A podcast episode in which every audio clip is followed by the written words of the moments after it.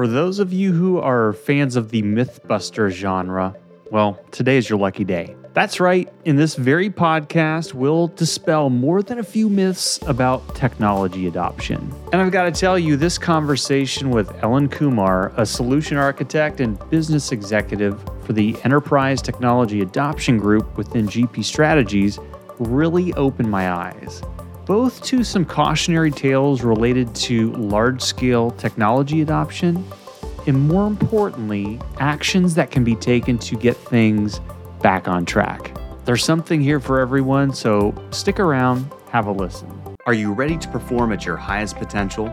Welcome to the Performance Matters podcast from GP Strategies, your workforce transformation partner. In each episode, we'll interview industry experts and explore best practices and innovative insights to help your organization improve performance.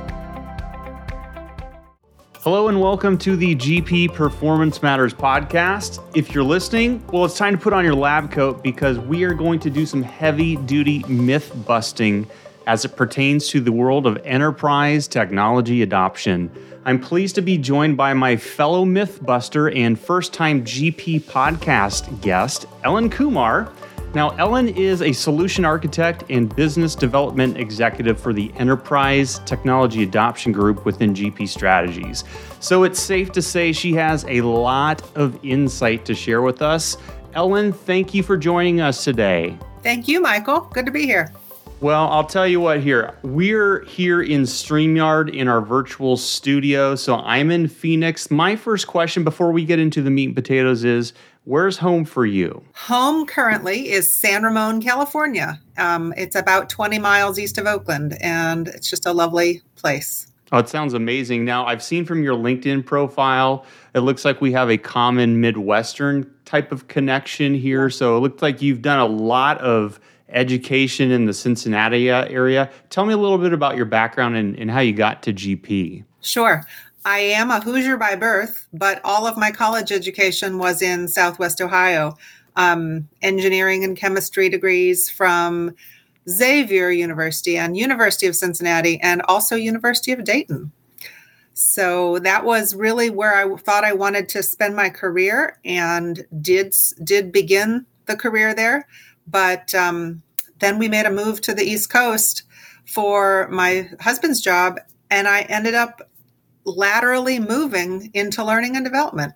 Okay, so you've been doing this for how long approximately? Have you been in L&D when you went over to the dark side from engineering yeah. to L&D? How long now, Ellen? I will say it has been more than 25 years. The reason I ask is that, you know, when it comes to technology adoption, it's really nice to talk to someone who's been through the fire a few times in terms right. of seeing things. You know, there's that idea that experience is what you get when you don't get what you want. Mm-hmm. And so we would love to sh- have some of that wisdom and insight from you on on this this topic here. So the the one question I wanted to start us out with here is it's it's almost uh, I'm going to say I'm going to do a little devil's advocate here because I feel like you know everyone has a, a computer in their pocket, right? right? Everyone's using Teams or Zoom or Adobe Connect. I mean, we're living in technology. Heck, we're doing it right now here.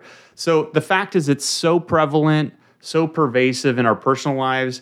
My question to you, in terms of a myth here, is so is this something that should just be a given? Should it be assumed in this modern world that we're living in that people just adopt technology? You might think so. And I have certainly heard that hypothesis from a lot of our customers. But my my perspective is, you know, with personal technology, you can kind of play and and and go down, and hit a dead and come back and around. But with workplace technology and enterprise platforms, there's complex business rules to consider. And you're not always the decider of those rules. Somebody else has put them in place. So I think users need reference content to help them. So for our listeners that are driving and they hear the word enterprise technology, let's just dispel that and break that down a little bit too. Sure. So when you say enterprise technology, give me a couple of examples of what we're what we're really talking about. Absolutely. These can um, uh, we also call them platforms and they come from lots of different providers. So the names that many of us may be familiar with include, but are not limited to, SAP, Oracle, Workday, Guidewire, Infor, Hexagon. I mean, there's lots of people that are making and distributing platforms for organizations to use to run their business. Okay, so in in the software world here, we're not talking about Instagram. We're talking about like aircraft carrier style yeah. uh, in in that kind of world. So pretty heavy duty things. So I could see that as a case. So you're saying we need to have um, enterprise technology. We need to have some adoption and structure. Mm-hmm. What are some things that you would say? If we need to have documentation, we need some support, what would be some tips and strategies? Excuse me, what would be some tips and strategies that you would recommend for our listeners? Well, I think there I'm going to give you 3 points and I really think that you need two of these three points in play at all time or else it's going to it's going to fail. There's going to be a, a gap. Okay. Um, reference content or you, you know job aids or help for users. I mean, however you term it, it needs to be relevant to the users. It needs to be easy to access for users. And then I'll say painless or pretty painless to consume. If I'm a user and I need to consume it, but it's taking me a minute to open the file that's not painless and i'll probably not go back i like that i like that and as someone a creative director that's kind of been my job is to help uh, I, I kind of call it um, lead the elephant. I've heard that before in design thinking. Um, is kind of leading that person. So if you're saying you pull open a job aid and is it is a gory white yeah. uh, Word document that is just a wall of text, maybe we're we're into a little bit of a challenge. Is that what I'm hearing you say? Yeah, people will get discouraged or they'll skim, they'll be like, I got to find what I, it's got to be in here somewhere. But if it's taking them that long to find what they need to get their job done or their task completed, you you have failed as a design a designer of that. So you know that G, our group at GP Strategies we design, we develop custom content, then we figure out how to deploy it to make it relevant, easy to access, and easy to consume. Okay, so I like those. What would be some things that you would say? Because I know you do quite a bit of solution architecting in this. Um, when you're discussing these three points with a client um, at that outset and you're not in the fixing mode, you've got that luxury of helping architect that vision. What would be some things you would recommend to them in the planning stages for that? I would tell them not just to plunge in to have to start creating content to take some time to do an assessment. We might call this a learning needs assessment, and we assign a, a learning specialist to it or an instructional designer. Um, very closely tied to this is also something called a change impact assessment. You might assign mm. a hmm. change management professional to that. Maybe both those individuals go in and do a combination learning needs assessment and change impact assessment. And I, I normally start out suggesting or recommending that um, that approach that started the journey to prospective customers before they ever pay any money for us. Yeah. Okay. Well that's a great service here. So let me let me think about this because i've been in this fire several times with different clients over the years. I too have about two decades in the l&d space here so i we could share stories on an on another um, another day with a couple beverages perhaps. But i was going to say this a lot of times we'll run into people that say hey, you know what? We've got a couple people that are absolute geniuses with this software, right? It's like, mm-hmm. um, you know, we've got some, I guess you call them super users or yeah. something. I don't know if that's the technical term, but what would you say would be some cautionary things regarding um, people relying on these super users to spread the word? It's an interesting question, Michael. And I think super users are a critical piece of an adoption solution because they know the people, they know the software. They're they're like in a very sweet spot. But super users are not superhumans. And you, if you either rely on them to be the primary font of knowledge, like with nothing written or documented, but hey, just go to the super user, they'll be, you know, well, they may welcome the first several days or weeks of questions, and then they start to get overloaded and burned out and they can't actually do their regular job. So that's a caution with super users. Another caution is they may not be have the patience or the time to adhere to design principles. You've been in instructional design. You know that it's important to not just document what to do, but in a way that's pleasing and easily accessible to the, the, the learner or the user.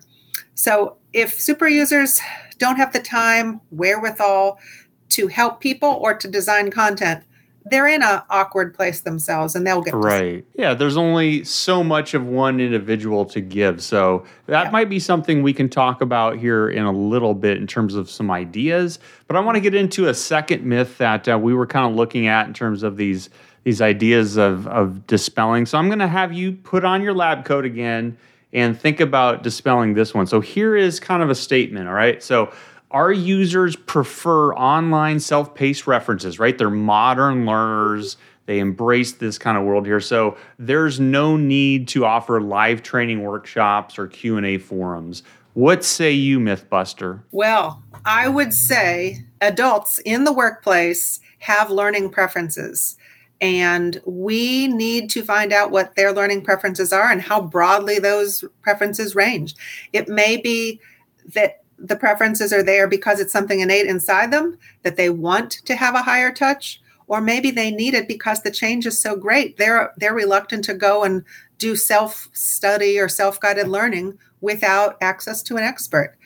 So i think you need to go and explore that in your learning needs assessment and find out who the audiences are what ways they prefer to learn and then construct the solution. Not say at the outset our our folks are so smart and so busy that they don't ever want to come together live. There may be parts of the the change that you're, um, you know, that you're taking them on through that they that will need a, a higher touch uh, focus group or workshop. Then what would you say in your experience? You know, what we've kind of talked about is there's some individuals that they want to have a little bit of both, right? You want some live ones for some social connections, but you also want the on demand pieces or the asynchronous job aids and things like that. Mm-hmm. What are you finding in your consultations to be the most common solution that clients are arriving at? I often, I do find that people still um, want some expert led workshops. Most of them now, not just since the pandemic, but even in years prior are, are now virtual um, workshops. It's rare that a client says we must have face to face live learning, but they will say we should schedule live webinars. And yes, we'll record those webinars, but we will offer them both ways. But that's not the be all and the end all. It's that's just kind of like the opening to the portal. And right. those live webinars can orient people as to what the rest of their references are that they can go explore when the need arises on the job. So it's a it's an entree into what the rest of the solution is. It gives people a chance to sit back, ask questions, you know, put them in the chat or uh, connect with peers, connect with mm-hmm. and then do their self-guided exploration um, at the time of need, at the point of need. Okay, so that's it's sounding a lot like you know what we're getting so many requests for clients helping them arrive at this new modern learning journey. It sounds like in the technology adoption world, it's very similar. So uh, I'm sure you've probably heard the term blended learning, yeah. right? Is that kind of what we're talking about here? Oh yeah, yeah. And it's been the the term's been around a while, and the analogies that come with it have been around for a while. And I have to quote one of our other colleagues, Matt Donovan. Oh and yes it's a great this is such a great analogy. It spoke to me. I'm kind of a foodie so i liked it for that reason.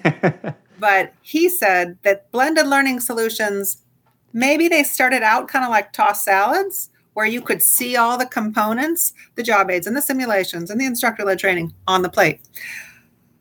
Like the carrots and the lettuce and the you know cucumbers but now the most effective blended learning solutions are more like smoothies. You take all these components.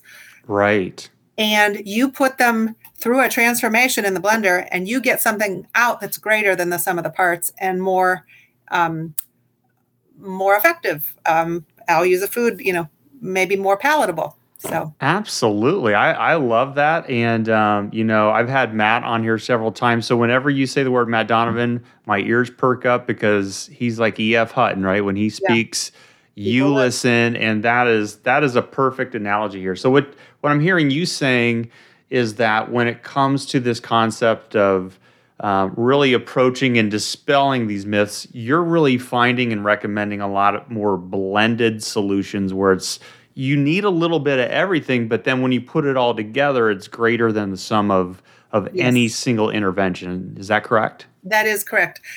In my particular set of peers that we the ones who specialize in learning for technology enterprise technology we say that if you're you're really missing the boat if you don't have some sort of simulations and or job aids available online as close to the point of application as you can. Sometimes even may oftentimes embedded in the application but if you can't embed it at least it's there on a recognizable sharepoint link that people can get to easily. Gotcha. So you're talking it either way, regardless, there's got to be a heavy bent towards learning in that flow of need. At the moment of need. It's like that's when, just like me the other week when I had to repair my um, my uh, InSinkErator. I don't know if I can. I'm not endorsing InSinkErator here, but the fact is, yeah. I'm underneath that thing with YouTube, scrubbing through a video. That's a moment of need, and obviously, that's um, you know, if we could somehow get to that point with enterprise technology, you know, for a, a, particular intervention, then I think we're talking the sweet spot there. You are for guests, yeah. right? So, and I'm sure we probably have some solutions if we dished later on here. But so I'm going to get to a third myth here, Ellen, mm-hmm. and that is one that um, you know I've seen this myth or this this position several times, and here here it is for us: is the project team itself can author the adoption training, the adoption content, i.e., we got this, we got people that know what we're doing. What say you to this statement and this position? Is this fact, fiction, a mirage? What say you? I, I think mirage is a pretty good analogy. Um, in many cases, they have the knowledge. They definitely have the knowledge. But sometimes they're so deep into it that they can't rise up and remember what the users don't know. So their depth and and wanting to go so deep into it is not always the best things for users. Users are just like, just tell me what I need to do on this screen and then where I need to go next. I don't need to know the definition of every field. So that's one um, aspect of the problem. The other is that they're very, very taxed for time and generally speaking, a project is on a schedule. Schedule they have to be multitasking, and the last thing they want to do is adhere to those design guidelines we need to. It's like why can't why do we have to do this? It's just another, you know, job somebody's put on. I know how to do it. Users won't need that.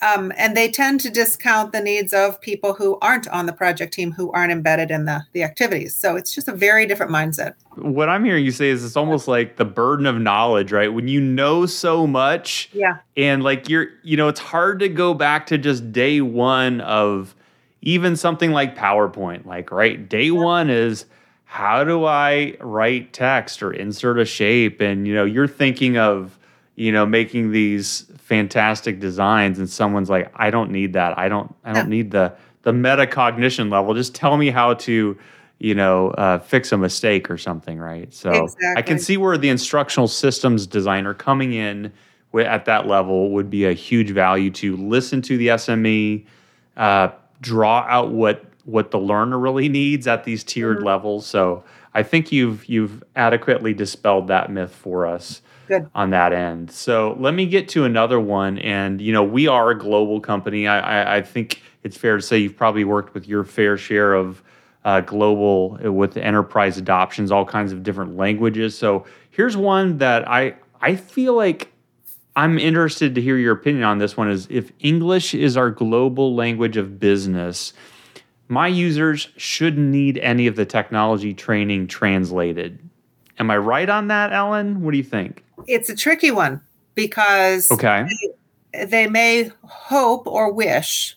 Hope is not a plan, but they may hope or wish that people will be able to navigate through English guidance, reference materials, simulations, etc. Um, if the business language is English. But you should address this in your needs assessment phase of a program and talk to people who are close to users around the globe um, different the different and then explore all the roles you know factory uh, inventory managers uh, people who just need to do requisitions um, hr reps you know go through the all the impacted roles and say what's their comfort with speaking and reading and listening in english mm.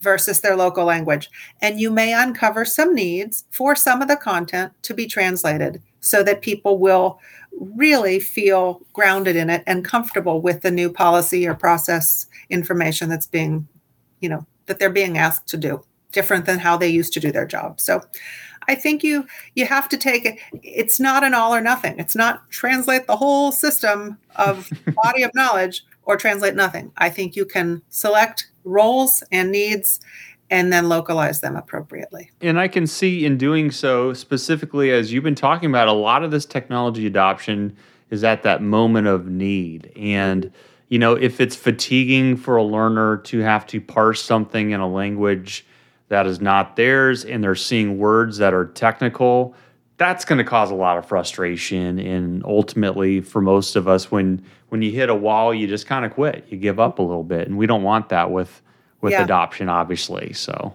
no, you don't. And so it, it may be as simple as facilitate some webinars in local languages, take a selection of content and translate it. Um, I always ask is the interface, is the enterprise technology going to be um, in local languages or is it all in English? And regardless of the answer there, um, selectively look at facilitation or audio or or written content being translated for different pockets of people. Because if you don't address it um, up front when you can budget for it it'll be an unplanned and sudden and certainly like a sudden urgent expense down the road. And and that's not the position you want to be in ellen you've helped us dispel so many myths today so if i was driving and i wanted to know more about gp strategies technology adoption services where would I go? Easy answer, Michael. On the GP Strategies website, you go to Our Solutions and then click on Enterprise Technology Adoption. And that will bring you to a whole host of information. I also welcome any emails or phone calls. Um, so if you want to include my contact information, ekumar at gpstrategies.com is the best way to get a hold of me. Perfect. We'll include that in there. Hopefully, we won't get too much spam coming your way. But um, no, seriously, Ellen, on behalf of our many listeners around the world, I want to thank you for sharing your insight today. Thank you so much, Michael. It was a pleasure. The Performance Matters podcast is brought to you by GP Strategies. Together, we can create a world where business excellence makes possibilities achievable. You can subscribe to the show anywhere you get podcasts or listen on our website at gpstrategies.com.